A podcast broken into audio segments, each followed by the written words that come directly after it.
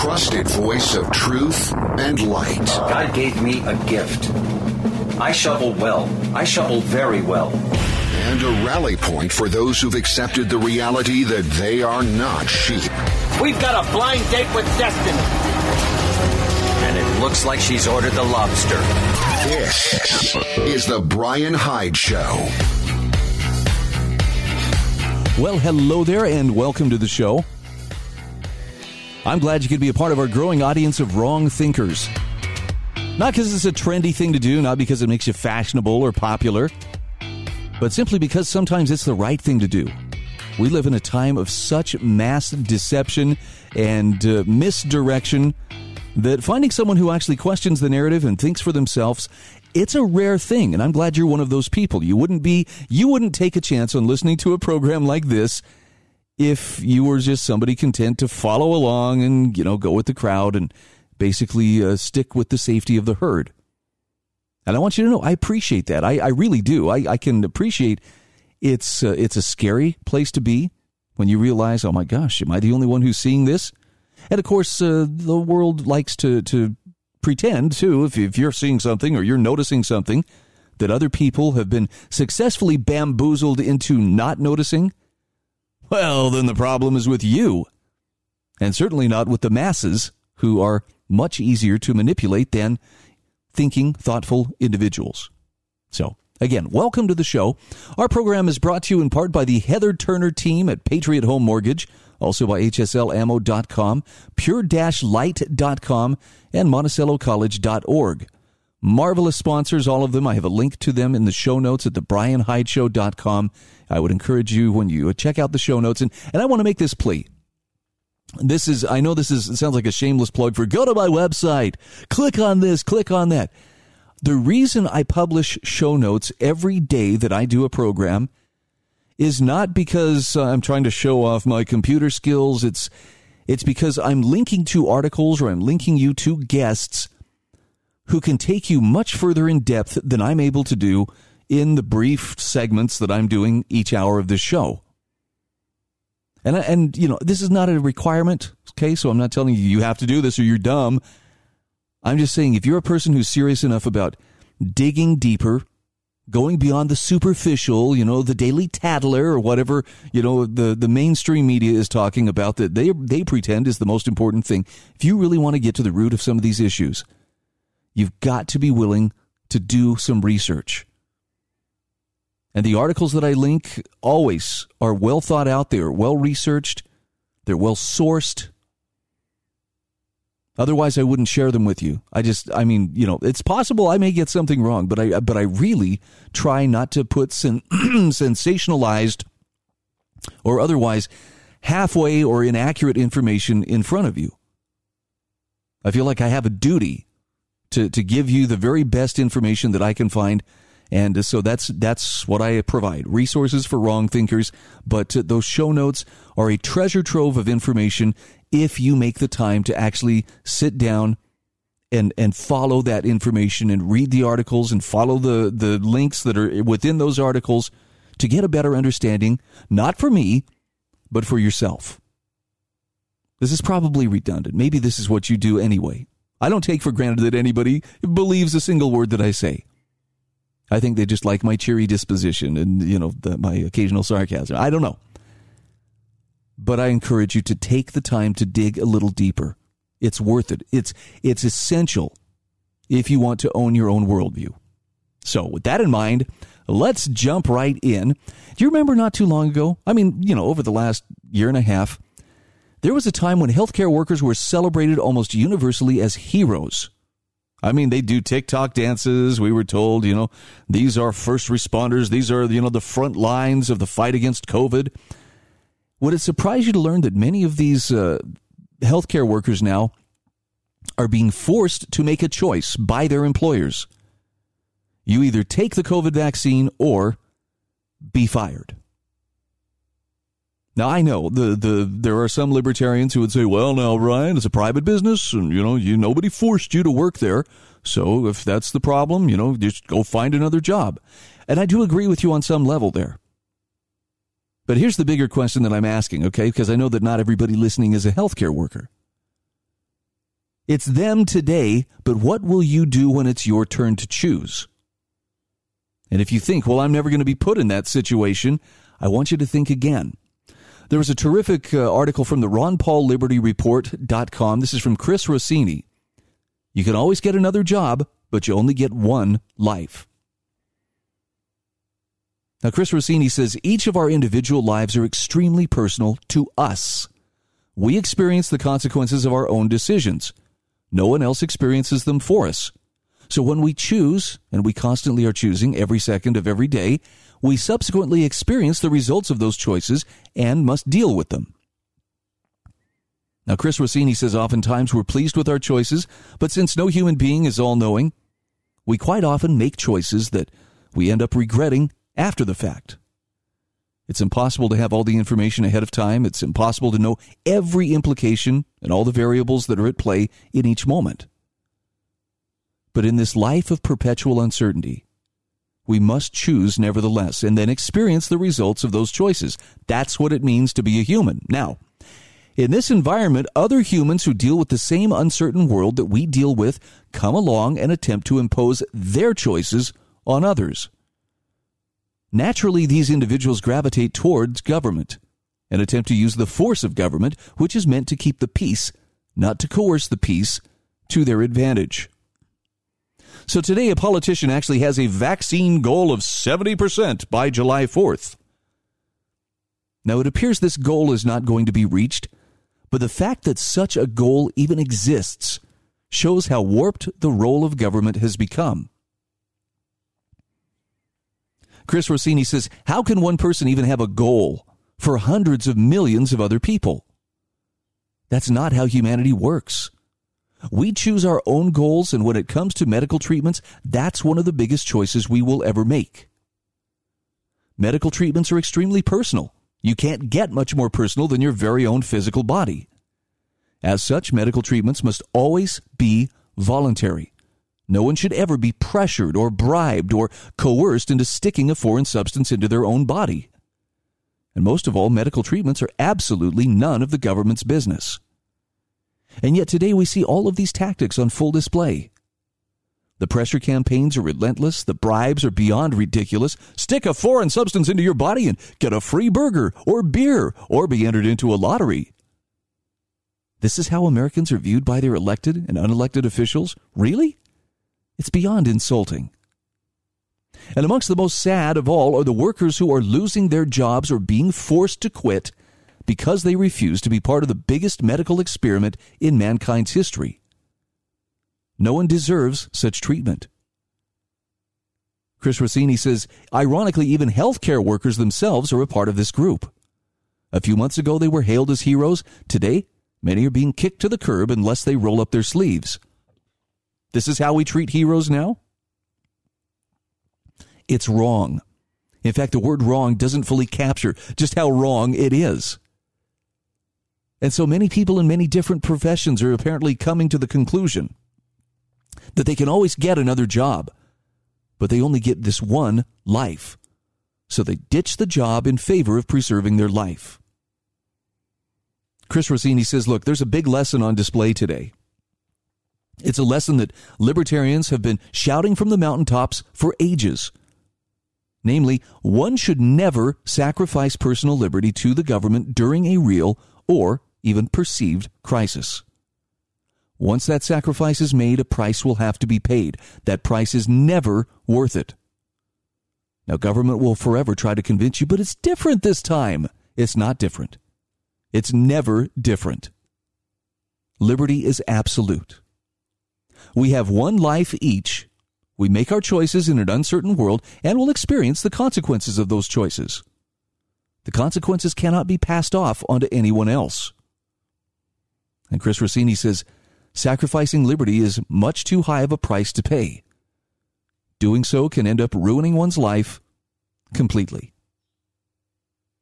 I will have a link to this in the show notes at thebrianhydeshow.com. I thought it was a very succinct and thoughtful take on a subject that whether you believe it or not, all of us are likely to have to confront at some point.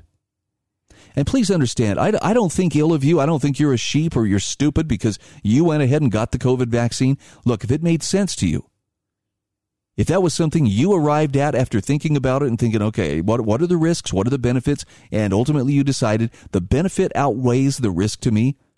More power to you.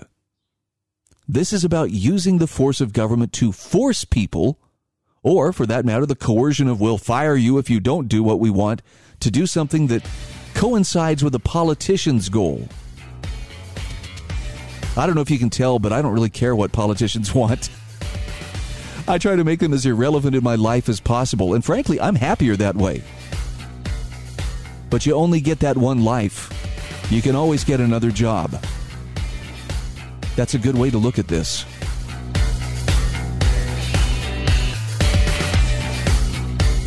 This is the Brian Hyde Show.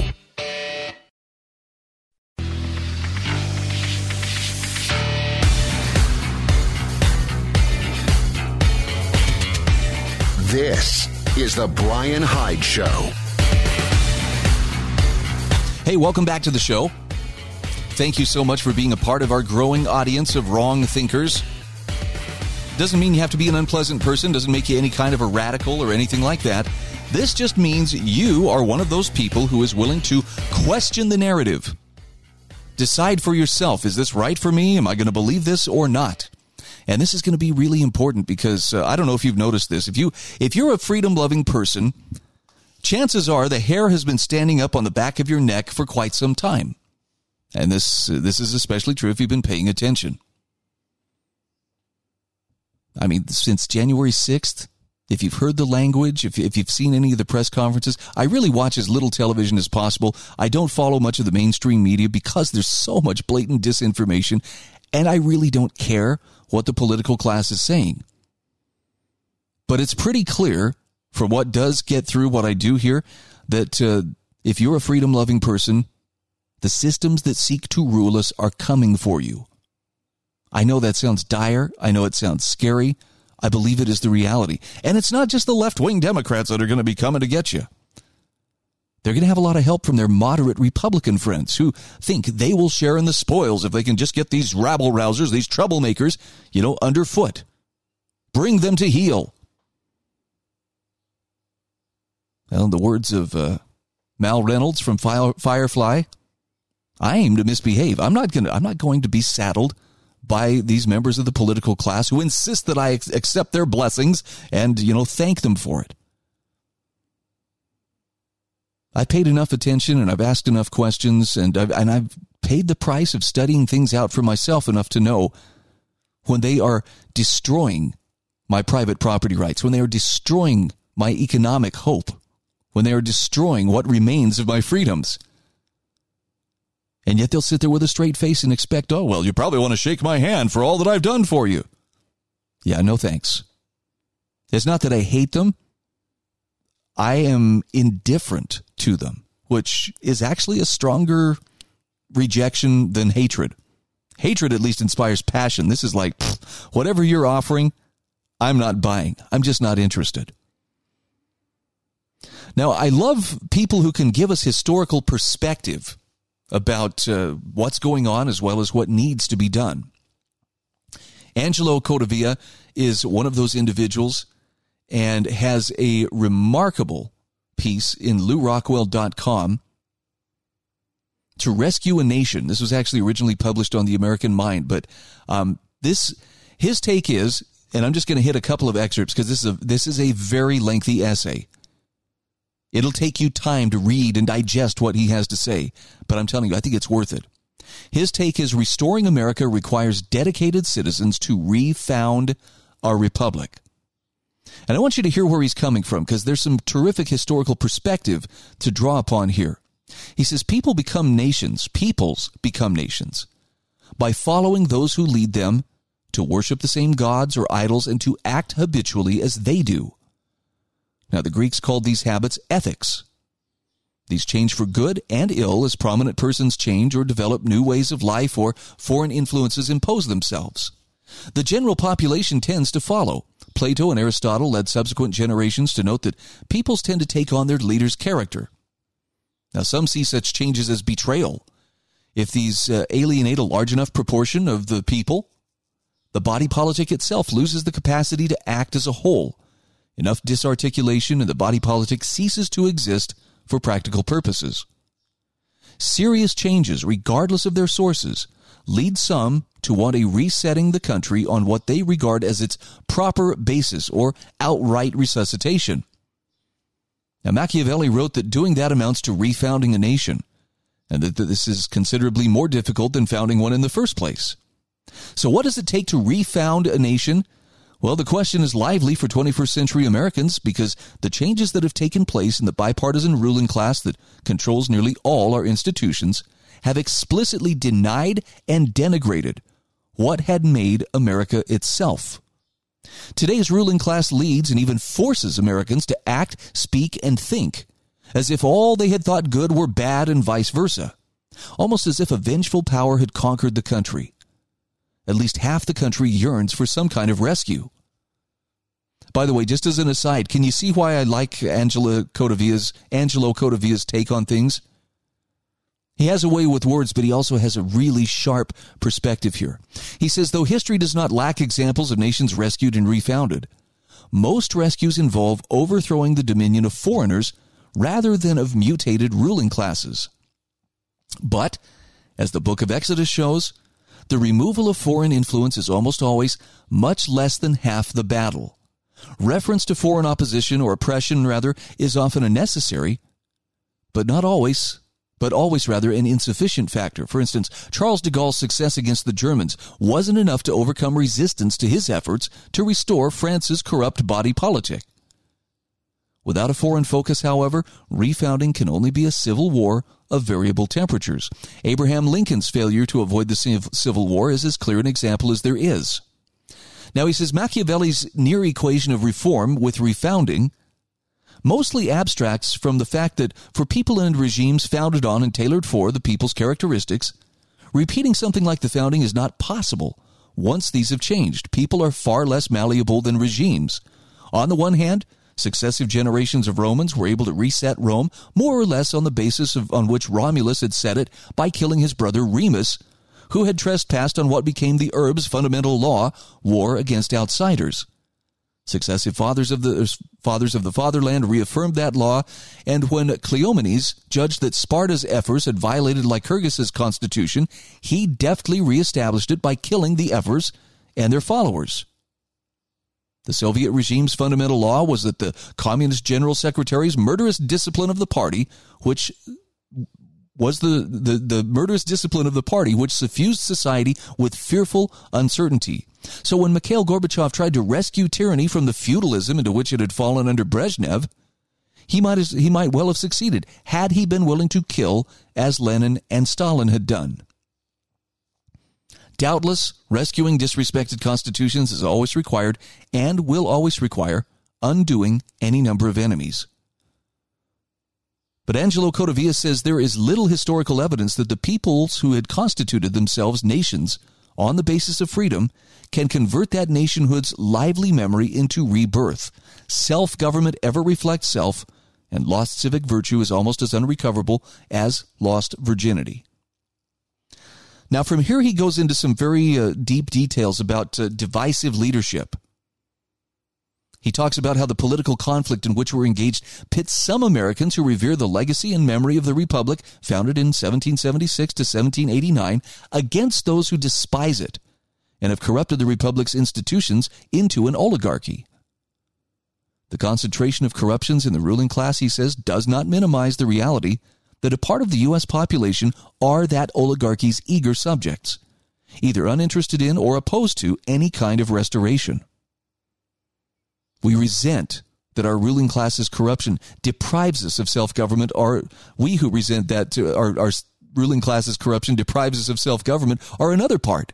Hence, governing ourselves again, resetting America on the basis on which it was founded, is necessarily by, of, and for only we who want it. I'm sorry, that's kind of a harsh reality, isn't it? We're pretty outnumbered right now. In short, he says America has changed so much from what it had been just a half century ago that any restoration implies some sort of mutual alienation, separation, or secession, whether as a substitute for civil war or as a result of it. What kind of conflict might it take to rescue ourselves from what we regard as contemporary America's corruptions? I'm going to come back and we'll revisit a few of the high points. Again, I don't have time to share the entire essay. It's one that you're going to have to want to read and find time to read for yourself, but it is linked in the show notes. And again, these are show notes for June 24th, 2021. You'll find them at thebrianhydeshow.com. We'll be back in just a moment.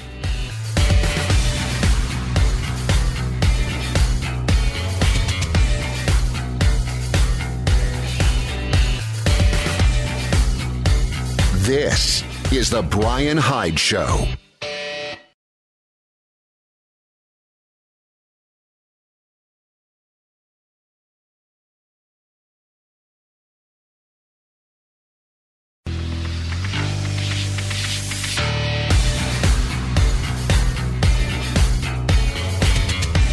This is The Brian Hyde Show.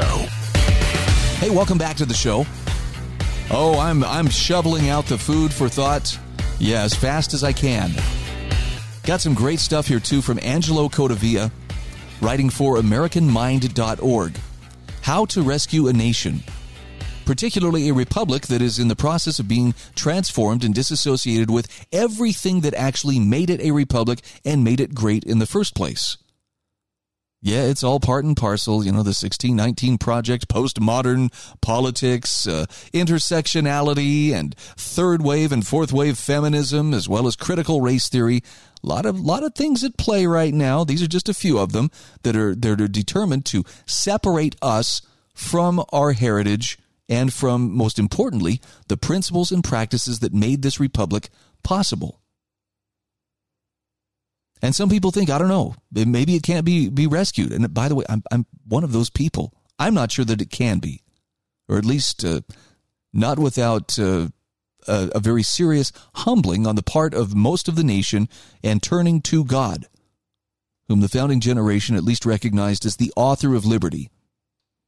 But that's just my opinion. I want to get back to Angelo Codevilla, who says the process of rescue necessarily consists of Republican Americans, would-be leaders. But that's a small R Republican. Would-be leaders convincing their followers to ignore, to disdain, to resist the directions from society's commanding heights in favor of what they believe is more consistent with what America had been and should be again. It's essentially a revolutionary or counter-revolutionary process that requires equal doses of negation and affirmation. Now, because nations consist of collective affirmation. Founding, refounding, and mere repair require leadership that embodies, personifies, and secures the good to which individuals are invited to adhere.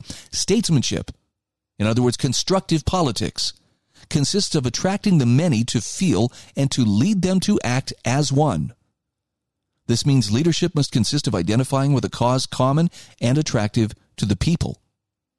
But he says to meld the assertion of collective authority on behalf of a prospect at odds with the dominant power of the day, to affirm a better future while leading collective rejection of the present, to say, don't listen to them, listen to me and follow me, though it may cost you to do so, may be one of the most difficult of messages to formulate and deliver successfully, because it inevitably foments strife. It must be part and parcel of reasonable plans to safeguard the people through that strife to the desired goal. By the way, as he mentions that message of don't listen to them, listen to me and follow me, even though it may cost you to do so.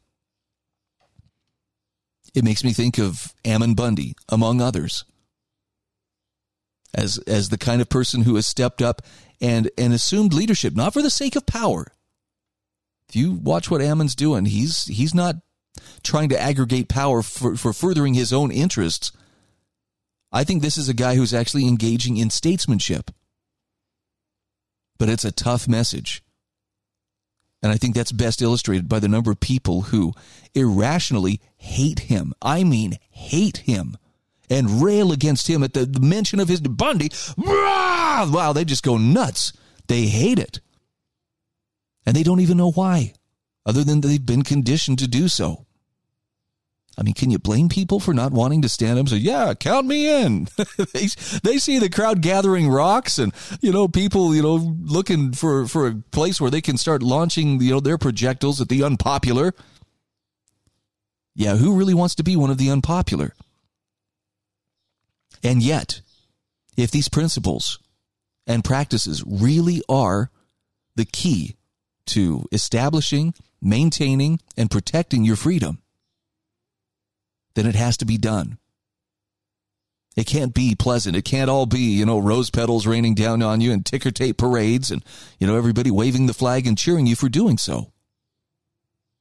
I think this is one of the biggest ironies that I've come to realize is that what everybody calls patriotism sometimes takes a very different form than what we perceive patriotism to be. For instance, you know, the seventh inning stretch. Oh, we're going to stand up and we're going to, you know, do the seventh inning stretch, pledge allegiance, sing the national anthem, whatever, you know. Okay, great. But it's only patriotic if everybody does it. Sometimes the most patriotic thing you can do is to do the exact opposite, or not do what everybody else is doing. Maybe a better way to say it. That's hard. That's a very difficult place to be in. Angelo Codevilla goes on to talk about singular leadership. And this is something, I don't know if I agree with him on this all the way. I don't know that we need to be looking for a singular figure to step forward and lead us through these troubling times. I do think such individuals tend to emerge. And I think this has to do a lot with the historical cycles that you'll hear talked about in the fourth turning. There's a gray champion. I think Trump, at least for a period, was that gray champion. By the way, FDR was a gray champion. Lincoln was a gray champion. So when I say this, I don't want you to think I'm all, oh, there's just, I'm starry-eyed and they're so cool. Sometimes they can be a real dirtbag, or they can be, you know, very authoritarian and harsh.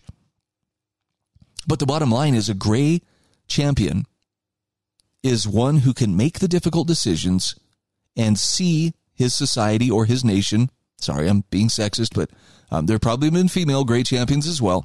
I can only think of the ones here within recent memory, and they were all male, can see his society through those tough times by being willing to be the a-hole who's, you know, who's making unpopular choices. Something that was pointed out here in Angela Codevilla's article was the American Revolution happened through the efforts of differently motivated people in scarce contact with each other. But it could not have succeeded, he says, and certainly not in the same way had it not been for George Washington. In the 1860s, countless Americans pushed and pulled the country around.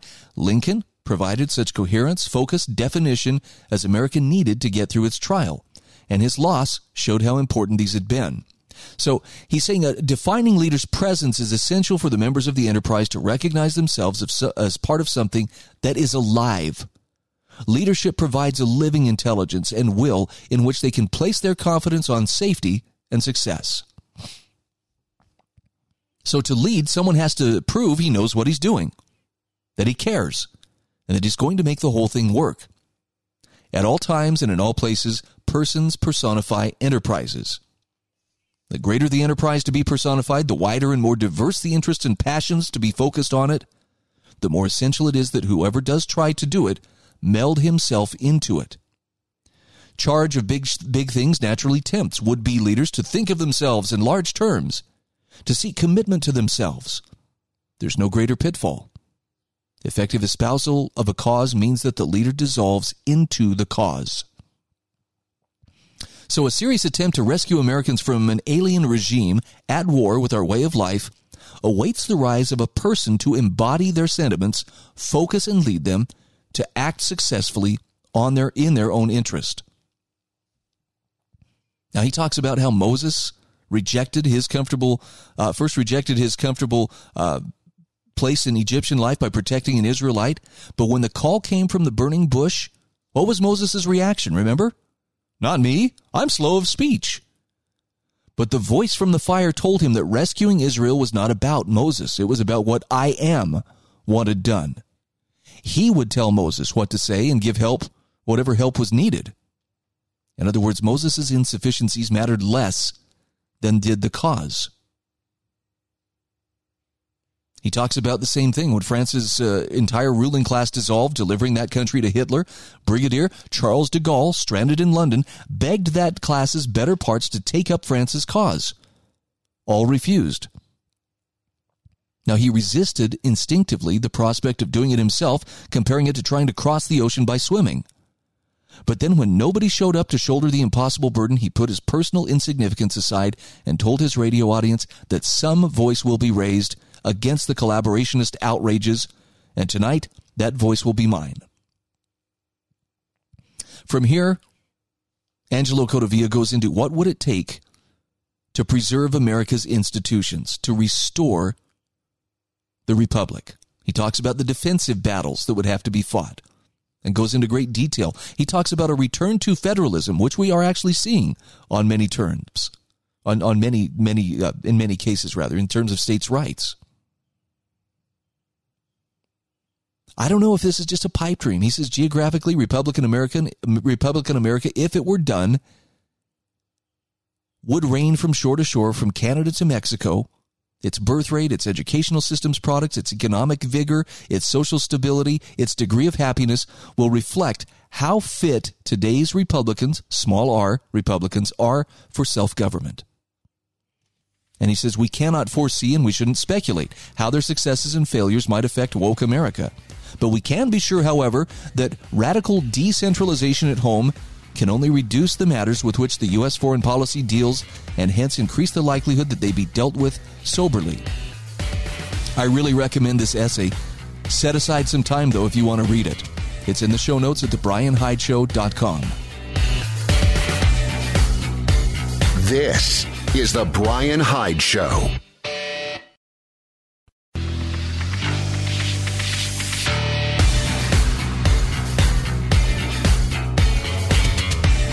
This is The Brian Hyde Show. All right, we are back. I apologize. I know I'm kind of all over the road here, but I'm really excited about that essay from Angelo Codevilla. And I really hope that you will find the time to read it. Even though it's lengthy, it is. He doesn't waste words. There's not a lot of fluff. There's not, weasel words to keep you, clicking so you can find out, what comes next. I want to move on now to talk a little bit about partisan politics, something I despise. I spend very little time on partisan politics because it's just so ugly. It makes people a caricature of who they really are. But I have to give grudging props to Republican members of Congress who, at least for now, have managed to stop the For the People Act of 2021. I think it should be more accurately relayed, For the People in Power Act of 2021. So they've prevented it from becoming enacted. What's left of the republic may be preserved, at least for the moment. But it's a pretty safe bet. I don't know if you caught the president's remarks yesterday. Why, we need you to give up your guns. This is subtext. He wants the guns given up, and he reminds us, well, if you're going to go up against your government, you're going to need F-15s. You're going to need nukes.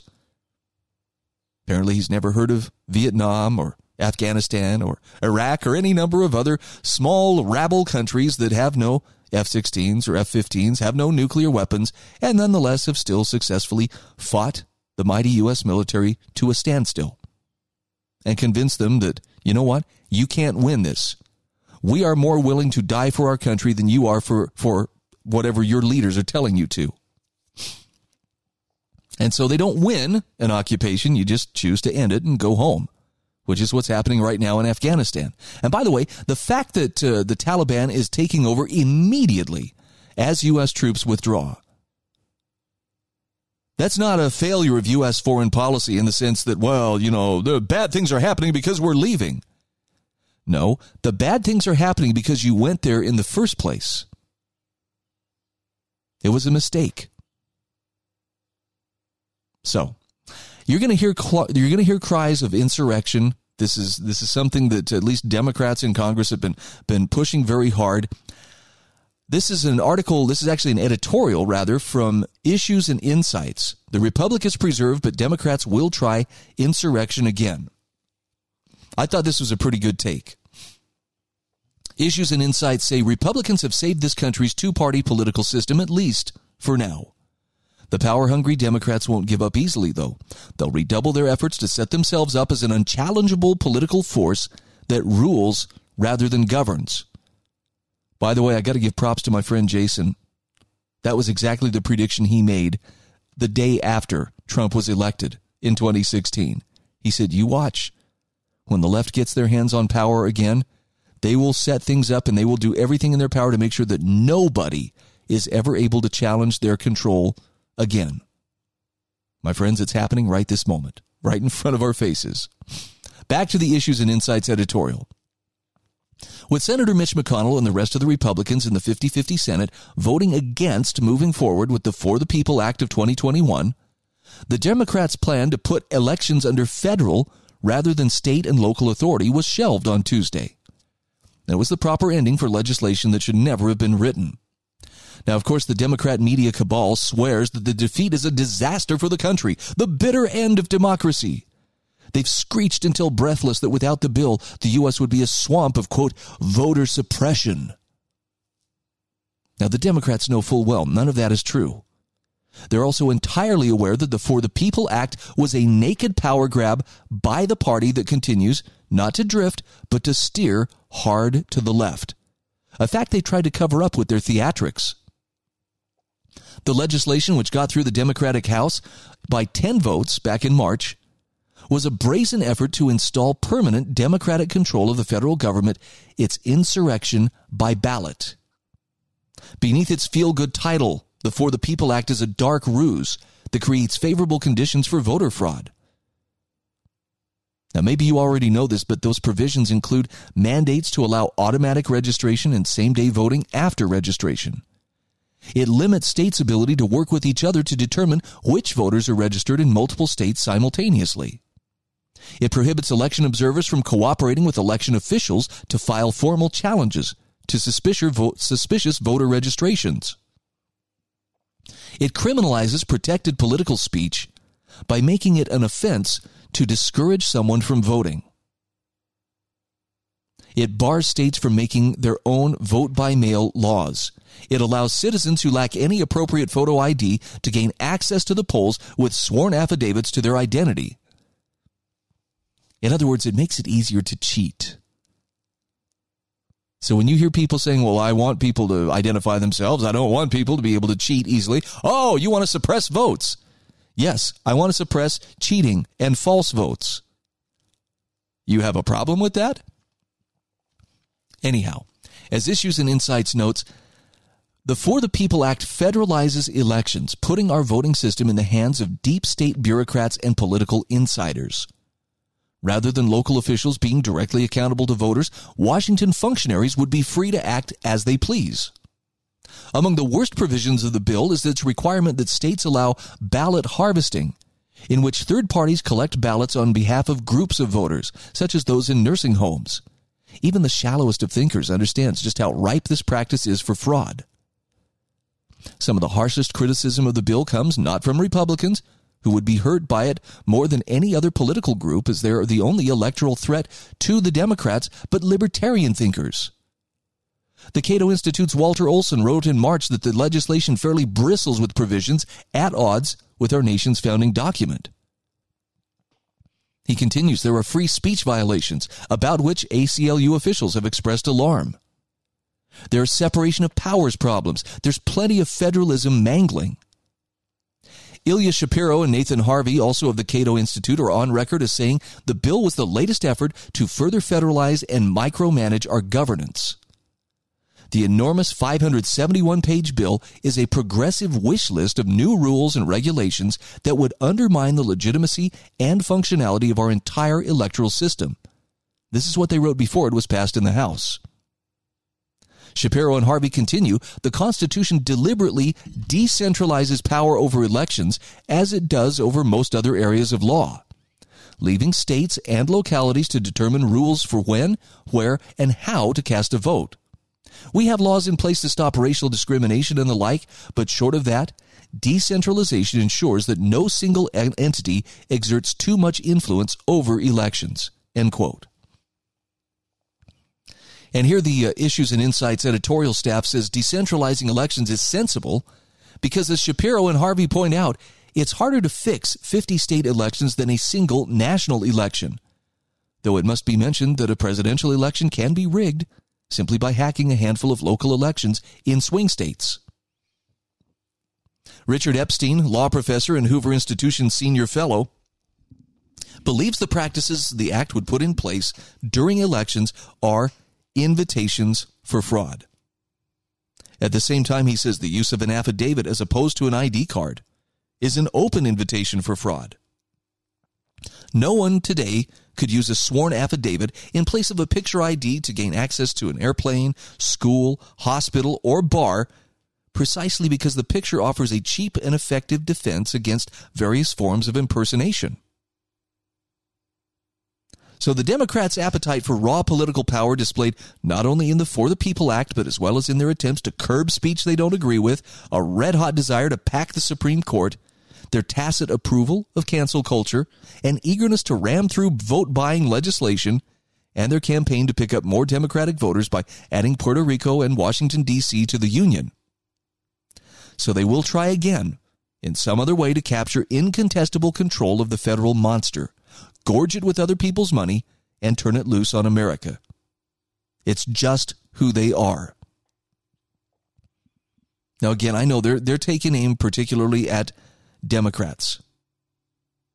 But I would encourage you, do not be blinded by the idea that, oh, it's only the Democrats alone. They have plenty of Republican cohorts. Mitt Romney, I'm looking in your direction, who are very eager to prove that, oh, I can play ball too. You can count on me to do the right thing. I don't know what to tell you at this point other than, you know, whether you want the fight or not, it's coming. We'd be foolish to continue to pretend that, oh, this isn't really going to amount to anything. No, it already is. It's amounting to something. And whether you like it or not, we all have a choice to make. I made mine a long time ago. There are some things in life that to me are more valuable than life itself. Freedom is one of those things. Now, I'm not saying I'm eager to give my life for freedom, but I am saying I'm willing to. Eager or otherwise, it would be the right thing to do because of what I know about how precious freedom is and what it takes not only to qualify for it, but what it takes to maintain it. Have you asked yourself these kind of questions? What would it take to get you to sit and think about that for a little bit? This is the Brian Hyde Show.